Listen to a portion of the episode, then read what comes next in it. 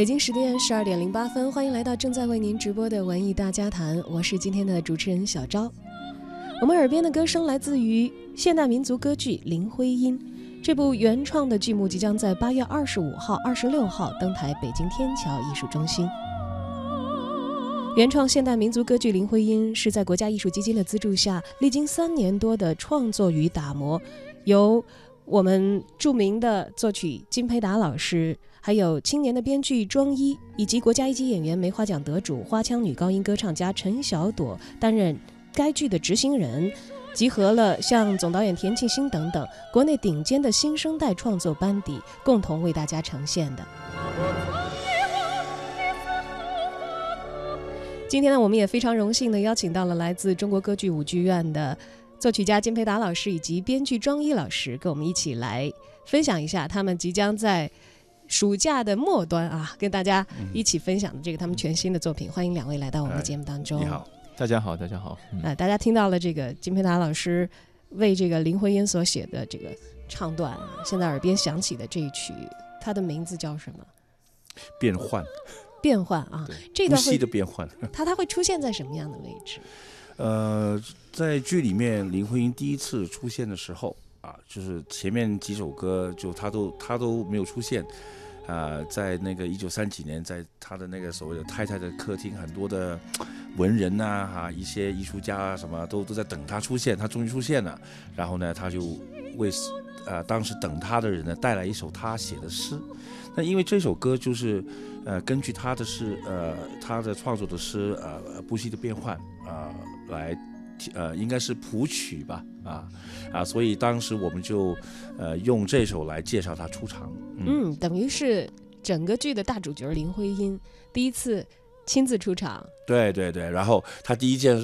事 要做的就是啊，要呃为大家朗诵一首呃他呃新写的诗，但是当然在歌剧嘛，我们要唱出来的。嗯，我们知道林徽因是这个家喻户晓的民国女神。既漂亮又有才华，同时由于他是故去的人，对于今天的人来说，他身上有着非常浓厚的传奇的色彩。他像一个遥远的故事一样，今天的人没没有办法去确知他具体的形象究竟是怎样的。而我们又是怎么样想起要把这个林徽因作为一个艺术创作，呃，所定型的一个人物形象，通过他来讲述，呃，一个用歌剧带给大家的故事的呢？嗯，其实，呃，因为林徽因。他其实一个我对我来讲，他是一个谜哈，因为我之前对他认识其实不太多。我发觉呢，他是嗯，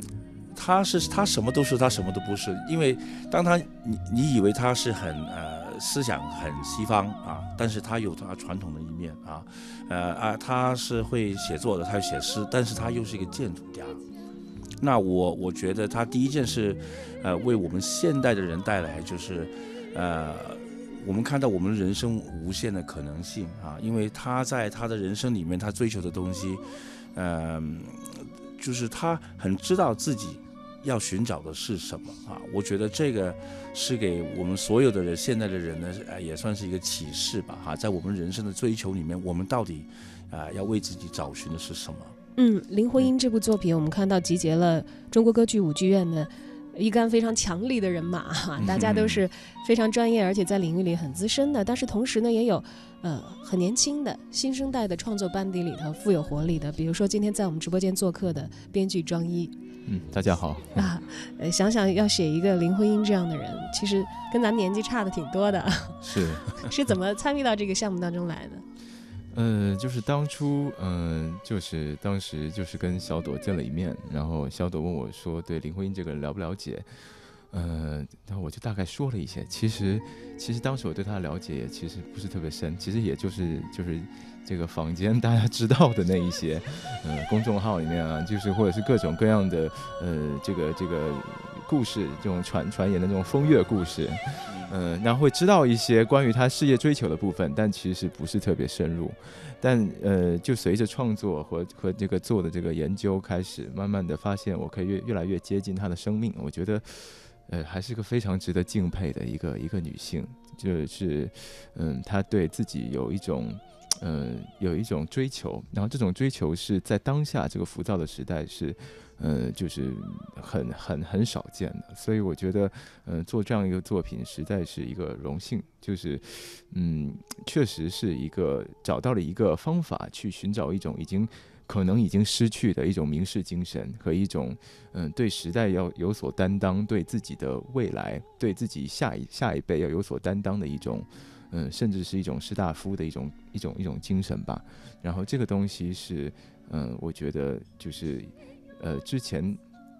我没有想到说可以用歌剧这种方式来表现，这也是我写的第一部歌剧，所以，呃，既是挑战，也是，呃，一个很有很有意思的一个一个一个体验。哎，但是我们知道，其实林徽因虽然说跟咱们现在有这个时代的距离，但她也算是那辈人当中。知知晓度比较高的一位了，他的人生也很长啊。对，你要说从他少女时期可能开始有各种故事就可以写，然后到后来这个成名成家，包括他坊间所流传的这些风流韵事等等等等。对，就一个人一辈子几十年，但是歌剧再怎么长，也就是那么几个小时的时间。嗯嗯，选取哪一些内容放到我们的作品里，哪一些又是不要的？你是遵从什么样的标准来做这样的抉择？呃，就是我们主创。其实也一直在想怎么向大家呈现一个，就是，呃，一个与众不同的林徽因。但与众不同，其实就是跟大家印象中不一样。其实不是出发点，是怎么去接近这个人真实的一种生命。所以我们就在想，可能是如果在他生命临终的时候，林像林徽临终的时候，其实晚景特别凄凉的，就是可能他阻止说北京城墙被拆这个事情，但最后其实没有成功。所以他其实是。在一个比较凄凉的景况里面去世的，在那样的情况下，他肯定势必要对自己一生所坚持的这个东西有所怀疑、有所质疑。那这样的话，在这个人最后的那一刻还有所质疑的话，那我们就觉得说，哎，这个是一个很好的出发点。就是说，一个人一辈子追寻的一个东西，它其实一个类似永恒一样的一种精神追求，就是像建筑一样，就是他追求建筑是为了追寻一种可以在自己身后还能延续下去的东西，是一种永恒的精神追求。呃，这个东西如果在他死前，就是那一刻他在质疑的时候，他在那一刻他怎么去回顾自己的一生，或怎么去。在自己过去里面找到这个答案呢，所以去追寻这样一种情感线索，从太太客厅开始，然后从他的开始萌发对这种建筑的追求，然后到他事业的一种呃一个一个顶峰，在佛光寺他们发现了唐代的木构建筑，包括在抗战的时候一个非常深的低谷，就是在李庄他们还在坚持研究，就是尽管这个生活非常艰苦，到最后就是呃我们建国之后，他就设计国徽，这也是另外一个事业上的高峰，到了最后就是到了最后这个遇到。城墙这样的困难，而且是在生命的最终的时候，他要怎么去为自己这样的一生，就是坚持的、坚持追寻的这么一生，去找出一个意义来？所以这个就我们把它提的，就不只是这个人本身的故事的，他可能还能折射出很多，嗯，在坚持道，就是某一种道的这些人身上所坚持的一种东西。但是其实看起来是一个呃事业的追求，但其实里面还隐含隐含了特别多的情感线索，就是他。他本人，他的这种追寻其实是源自他内心的呃一些弱点，他内心的一些不自信，呃，所以他这样的话就非常像是一个，他不像是一个呃以往我们就是有些呃有一些就是作品，他可能会把他塑造成一个高就是高大全的这么一个人，有点女英雄的意思。对对对对对，但是我们就尽量避免这一点，我们要呈现他所有的弱点，所有的缺点，他的其实他的缺点也就是他的优点，其实他的缺点也就造成了他的强大。所以我觉得，就人总是很复杂的，所以我们尽力的去从他的情感线索出发，就在他回顾一生的时候，他怎么从自己的过去、自己最害怕的事情、自己最恐惧的事情、自己最没有自信或来来来源的那个东西，那反而恰恰造就了他的呃伟大。所以就是这样的话，就是就显呈可以呈现出一个，我们觉得呈现出一个嗯，我们可以理解的，就是我们可以去。呃，能感动我们的一个灵魂，因为它是一个我们觉得抓住了某种内在真实的一种生命。嗯嗯，内在真实，这个我发现这是我们很多艺术家能够在各自创作方面有分歧的时候达成共识的一个共通的一个标准，是因为大家都承认以此为标准。有的时候我们的创作分歧才可以在这个基础上去解决，然后我们推进到下一步。刚才其实庄老师讲到了，在选择这个。舞台形象上的林徽因，呃，那么要把她的故事什么纳入进来，什么抛出去，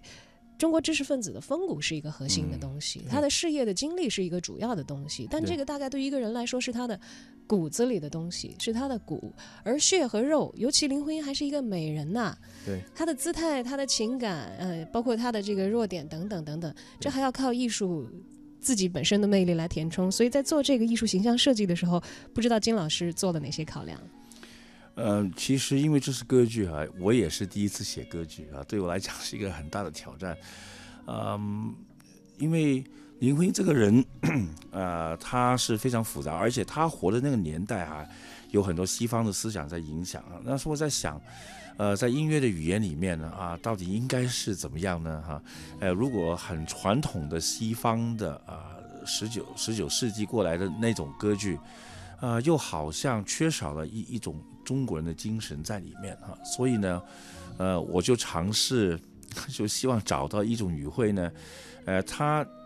它其实还是西方的和声，但是听起来它还是很有中国人的那种精神在里面啊啊，然后嗯，就在不同的那个呃唱段里面呢哈，呃，希望能够呃。除了林徽因本身之外，它的环境哈底下，因为他的那个时代的背景啊，那我也希望音乐稍微多元化一点点啊。那么，所以我们说是现代歌剧啊，因为我们的确是有一些元素，呃，是稍微的做了一点小突破啊。就比方说，我们一开场在太太的客厅里面，一个整个唱段呢，有不同的呃角色，有很多的文人啊，什么金岳霖都在里面哈。可能那个手法会有一点点偏向音乐剧啊。我是希望找到一种语汇呢，就是说它既现代，但是又有一种中国传统的精神在里面，啊，但是呢，呃，也突破了一下，就一般我们看歌剧好像都站着就就唱了，就不不动的。那呃，我我是希望把这种对话式的一种一种呃放在歌里歌词里面啊，让所有的人，哪怕你身体不动啊，你嘴语言上你是还是动起来的，希望它活泼一点。嗯，会有一个活泼一点的展示。而我们知道，这次呃担纲林徽因的这个演出任务的，是我们国家一级演员梅花奖得主，而且是花腔女高音歌唱家。对对，陈晓朵啊！大家一听到现在我们的这个耳边的声音，大概对这个林徽因的声音形象就会有非常直观的了解啊。那么像这个林徽因的故事里有很多很多重要的男性的角色出现。嗯嗯。哎，这次我们。把哪些重要的人物列在了我们展示的范围？嗯，那当然就是离不开有有三个人了，一个梁思成啊，她的丈夫啊，然后那个还有徐志摩啊，还有金岳霖啊。呃，虽然其实关于这三个人跟他之之间的故事，其实之前很多的可能舞台剧啊、电视剧都讲过了哈。那我们有这些人出现，但是我们绝对不会说把他们三个之三个人之间的感情纠结就再放大。啊，没有这个必要。但是我们在历史上，我们还是尊重，因为的确啊，这三个人会有各自对他的呃影响啊。那么特别是呃徐志摩啊，呃我们这一次徐志摩呢，就是说呃我们一般看徐志摩的形象嘛啊，就是一个诗人啊，很浪漫啊，一切想到他的都是一些比较美好的东西啊。但是我们啊是。啊，查一下历史啊，发觉啊，他也有他比较黑暗的一面啊。他怎么样对他的太太张幼仪啊？哈，那我们没有过多的去把他，我们我们怎么说啊？叫撒狗血啊？但是我们还是要尊重这个历史，也让这个人物啊能够有多面性啊。那么，但是我觉得他的确是也是代表了一种一种一种艺术家文人的意识形态，他对爱情的那种。痴狂的，痴狂的，他一旦爱上一个人，他基本上，他基本上不太不顾一切，他而且不顾那个他爱的对象，他不顾那个人爱不爱他。那在这个里面，我们也会用呃有一首歌给他来表达。嗯，现在听到的正是这一首。对，就是你去。你看那街灯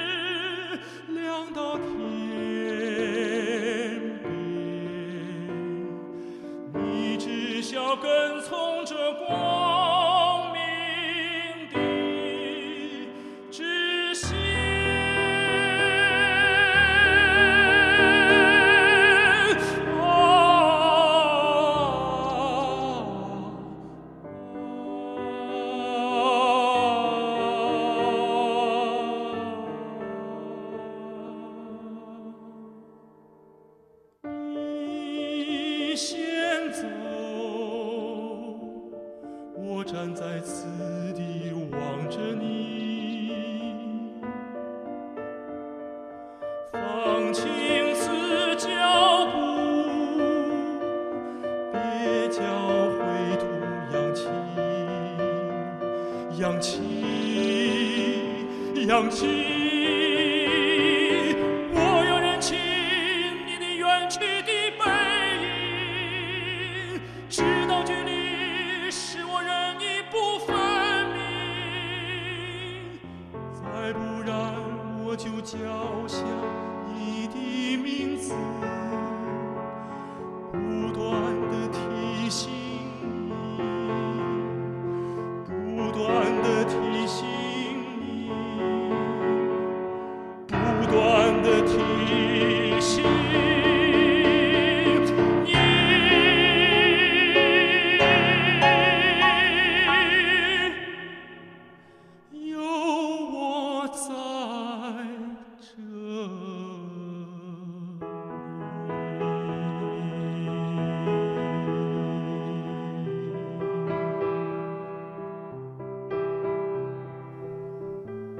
像徐志摩大概会在我们第几幕的时候出现？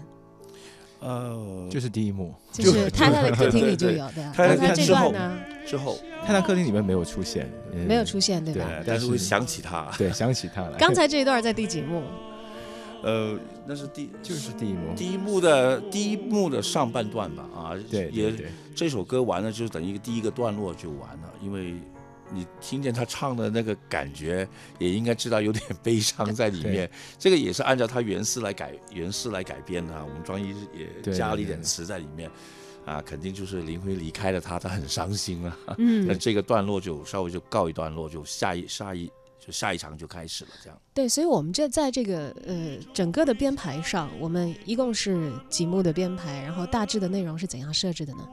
呃，其实是呃，其实整个结构上是三幕的编排。呃，第一幕的话就是林徽因就是在临终之际，她想起的可能就是她呃年轻的时候那些片段，从太太的客厅开始，然后从他们呃他跟梁思成，那想到他在客厅，然后带到剑桥，他跟徐志摩出狱。然后再到他在宾夕法尼亚跟梁思成一起去留学，他们一起在学开始找到这个学术的道路，然后开始在坚持这个建筑的事情。然后在后面就是他们一起找到了，就是心心念念的，或者是他们生命中的高点，就是佛光寺。那那就第一幕结束。然后在佛光寺是被七七事变打断的，就是日本侵华刚好这个时间是重叠的。然后就这个第二幕开始的时候，就是他们在李庄。然后就是非常非常辛苦的一个坚持，然后就一直在盼着那个胜利的曙光出现，然后一直在坚持，就是基本上是昏天暗地，就生命的最低点，然后坚持也看不到任何希望的那一种。然后第三幕的话，就是又是一个新生，就是在在就是林徽因为这个设计国徽，国徽的设计完成，然后到后面，呃，就是但是后面又有一个呃，就是就是有一点点，就是他生命中的，就最后的时候又遇上了这个城墙被拆这个事情，所以他为了这个事情在。但是最后又又又失败了，所以但是他最后在那个最后一刻，他忽然间意识到自己一生也不是，嗯、白白白费的，嗯，就是会有一个这么一个起伏的结构在，确实是大起大落，对对对对这也是把这个林徽因几十年的人生浓缩到我们几个小时的舞台展示的时间当中。当然，这个今天由于节目时间有限，我们没有办法去一一展示啊这个舞台上的细节，也不能这样去展示，要不然就大家觉得啊听个好像意思就行了，不要到现场，去。所以还是要现场来看来听。对，就歌剧这种艺术形式，它除了在这个听觉方面，今天我我们为大家展示的这些设计之外，整个的舞台带给你的感觉，啊这些艺术形象，这些鲜活的艺术家们，他们充满人气的表演，这个时候复原到舞台上，是那些经过时间洗练所没有淘洗掉的一个人物身上的最为鲜明的标记。对我们今天的艺术家们带着他们的理解，也运用他们的才华，燃烧他们的生命，向大家展示这些我们的民族的历程当中那些闪光的面孔和他们为我们今天的人所留下来的一切。我们也希望大家真诚地走进剧院，在八月二十五号、二十六号北京天桥艺术中心共同来欣赏我们中国歌剧舞剧院带来的原创现代民族歌剧《林徽因》。在这里也感谢作曲金培达老师和编剧张一老师的光临。谢谢，谢谢，希望你们接下来的工作可以顺利，祝演出圆满成功。好的，谢谢，好的谢谢，谢谢。我